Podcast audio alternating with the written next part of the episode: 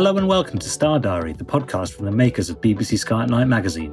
You can subscribe to the print edition of the magazine by visiting skyatnightmagazine.com or to our digital edition by visiting iTunes or Google Play.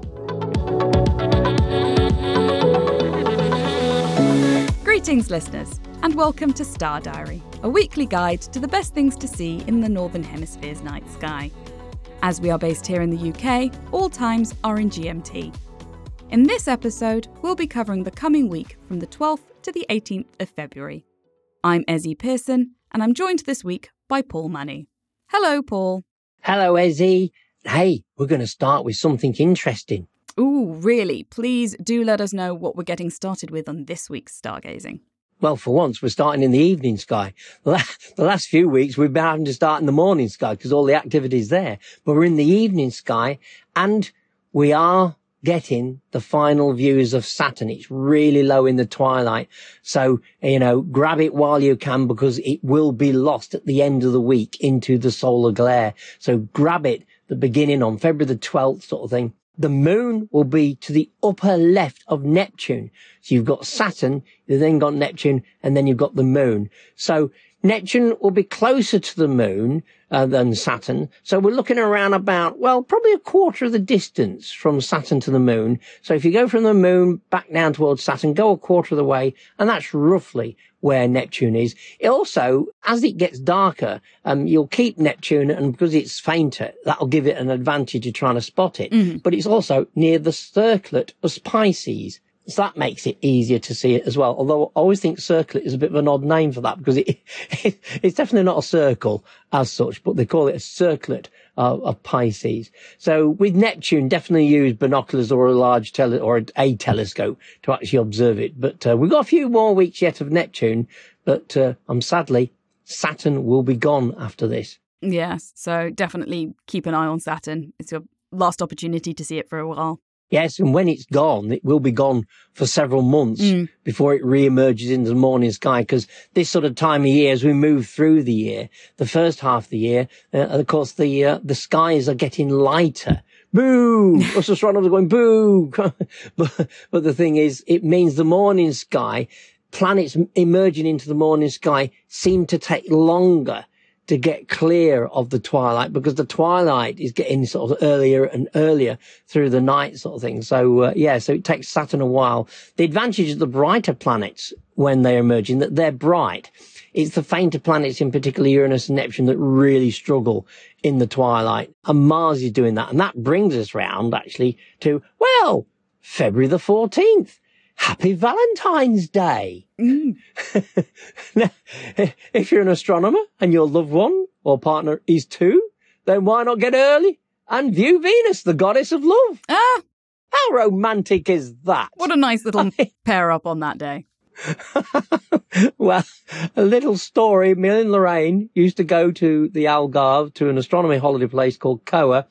And uh, one morning I'd been out most of the night. And as I was coming back to bed, it was beginning of twilight. And there, with the crescent moon hanging right next to it, was Venus. So I was very romantic. I woke the wife up. She came to the front door, slid them open. I said, look, Venus, the goddess of love. Yes, love. Now back to bed. but no, no, she, she is into astronomy and she could see the crescent moon there. She thought it was a lovely view in the twilight. But it's surprising, just as we watched, of course, the sky got lighter and lighter and you lost the effect. So it's better when there's a deeper twilight to get it. But uh, yes, it's, re- see, I'm a romantic at heart. Uh, it is lucky. It's better if you've got a partner who's into astronomy as well, I have to say. Yeah. so there we are. Especially if you're getting them up in the morning. yes, exactly. The evening sky is not too bad because I've done it in the evening sky and it's not so bad because you're already up, etc. Oh, look at Venus in the evening sky, my dear. But yes, morning sky. I mean, uh, it was just one of those circumstances. Uh, so uh, I just thought I'd try it, and she she she did enjoy the view. Well, that was the impression I got anyway. So Venus, though, is rapidly, we are beginning to lose Venus. It may be a bright planet, but it's dropping rapidly back towards the solar glare. And so each passing morning, it's lower and lower and it's actually heading towards Mars. It doesn't actually reach Mars this particular week before it gets lost in the twilight. So you need to be looking again towards the southeast, really have a level horizon, nothing in the way to block the view. We want to be looking about 6.40 a.m. But again, as we always said, don't spend too long before the sun rises because the thing is we don't want to damage your eyes or anything like that. Mm-hmm. But these are the last moments to catch Venus in the morning sky. And I just think sort of thing, well, you know, Valentine's morning, what a great way to start the day with your loved one. Meanwhile, I can't stop myself chuckling. Meanwhile, in the evening sky, on that same day, the crescent moon lies to the lower right of Jupiter this evening. So the moon, Jupiter, Uranus and M45 form a slightly curved line. So it's quite a nice arrangement in the night sky. The next evening, the 15th, the moon lies almost level with Uranus, forming a triangle with it and Jupiter we always find shapes, don't we? we find identifying things is better if you can create a triangle or a square uh, and that with these objects sort of thing. So Uranus being fainter will need binoculars, but if you know that it forms a triangle with Jupiter, it gives you an idea of the area you need to be looking at. Mm-hmm. And then February the 16th finds the first quarter moon very close to the Pleiades. It starts off early on in the evening, about 7 p.m. sort of thing, just under, but it creeps and passes, just catching the lower edge of the cluster through the course of the night itself. So, uh, you know, that's, I mean, we're going to have this year's the beginning of a sequence where you'll start to see the stars of the Pleiades being occulted by the moon. And it, this is part of the, the lunar cycle, 18 year cycle, where it's sort of like,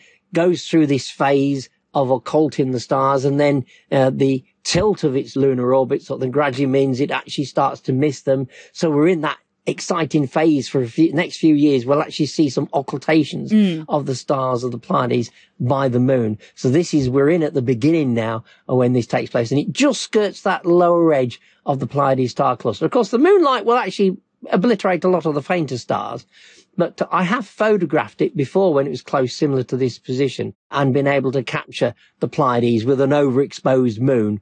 But that actually brought out the earthshine. Mm. And normally when the moon's getting past first quarter, the earthshine is harder because you get such a glare from the brightly illuminated side. And so it tends to sort of spoil the view. It's sort of like, you know, spreads out over the whole picture, but you can do it sort of thing. And what a lot of people do is shorter exposure and perhaps use a, a previous picture of the Pleiades and you can overlay them. I mean, it's not quite the same as taking the exact picture itself, but you know, one sometimes can be a bit artistic, can't one?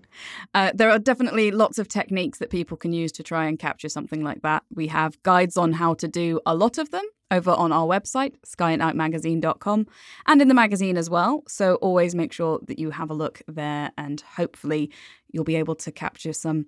I think there's going to be some opportunities for some really unique images, ones that you don't normally get for something like that. You know, these sorts of things. As you said, it does happen. You know, there is a bit of a cycle, but there's not that many times or places on the sky where something like this does happen. And if anybody does manage to create some kind of interesting image with the moon passing through the Pleiades, please do send it in to us. You can find the details on how to do that in the notes below as well.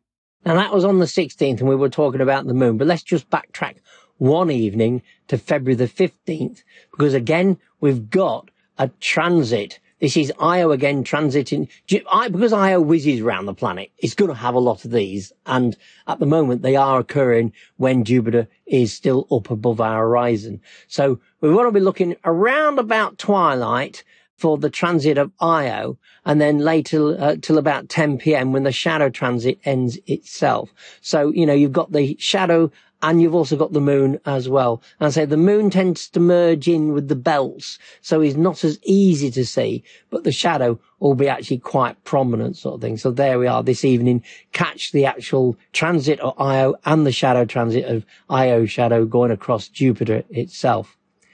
Now the first half of the week, whilst the moon hasn't quite reached it, we've also got the minor planet Vesta now, Vesta's are about magnitude 7.3 and it's, it's lying between the horns of the bull sort of thing. And so it's towards the far end of Taurus the bull, not too far away from Zeta and in fact the Crab Nebula.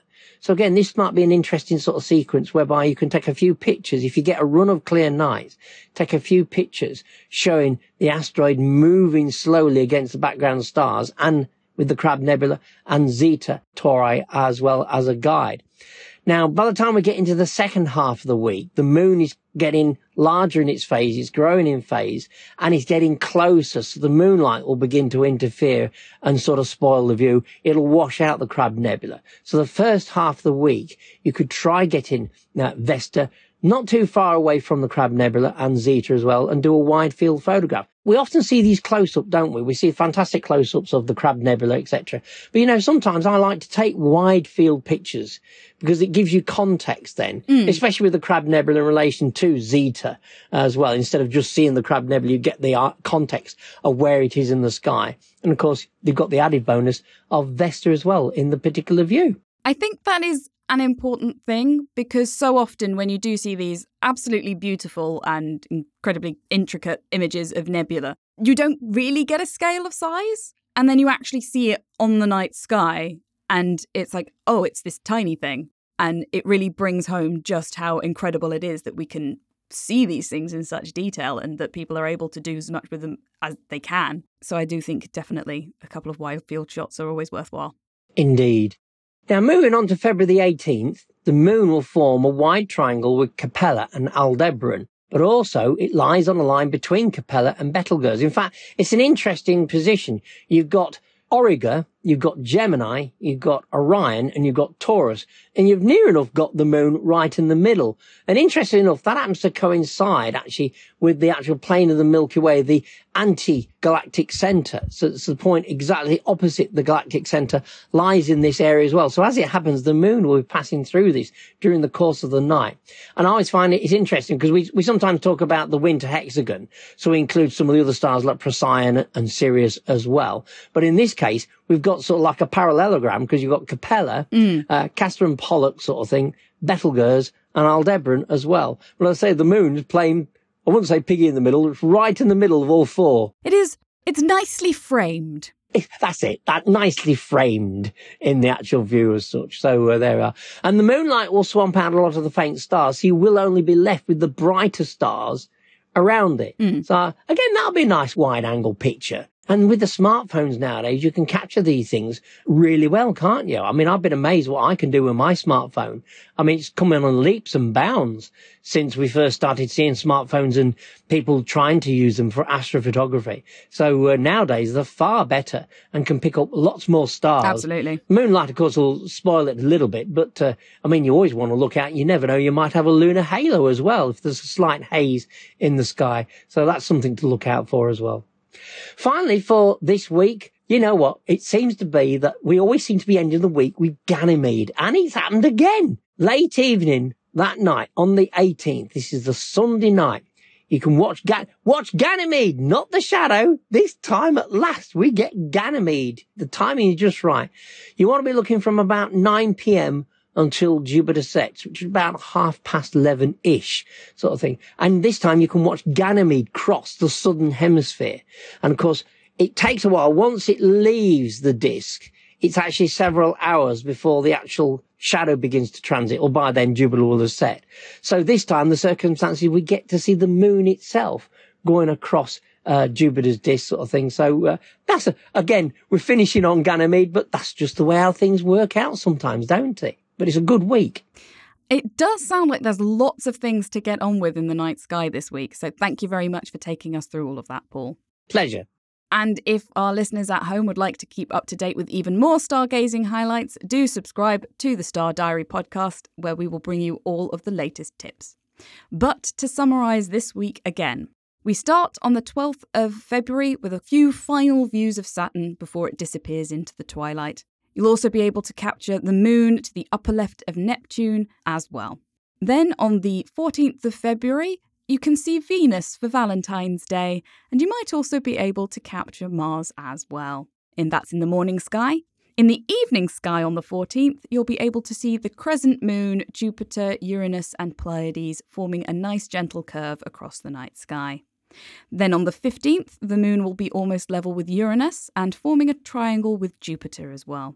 On the 16th, the moon is going to skirt very close to the Pleiades. It's getting closer and closer every month at the moment, so definitely one to be looking at and capturing those two together this month as well. Going back to the 15th in the evening, you can see the moon Io as it transits across Jupiter, followed soon by its shadow as well. For the first half of the week, you can also see the minor planet Vesta.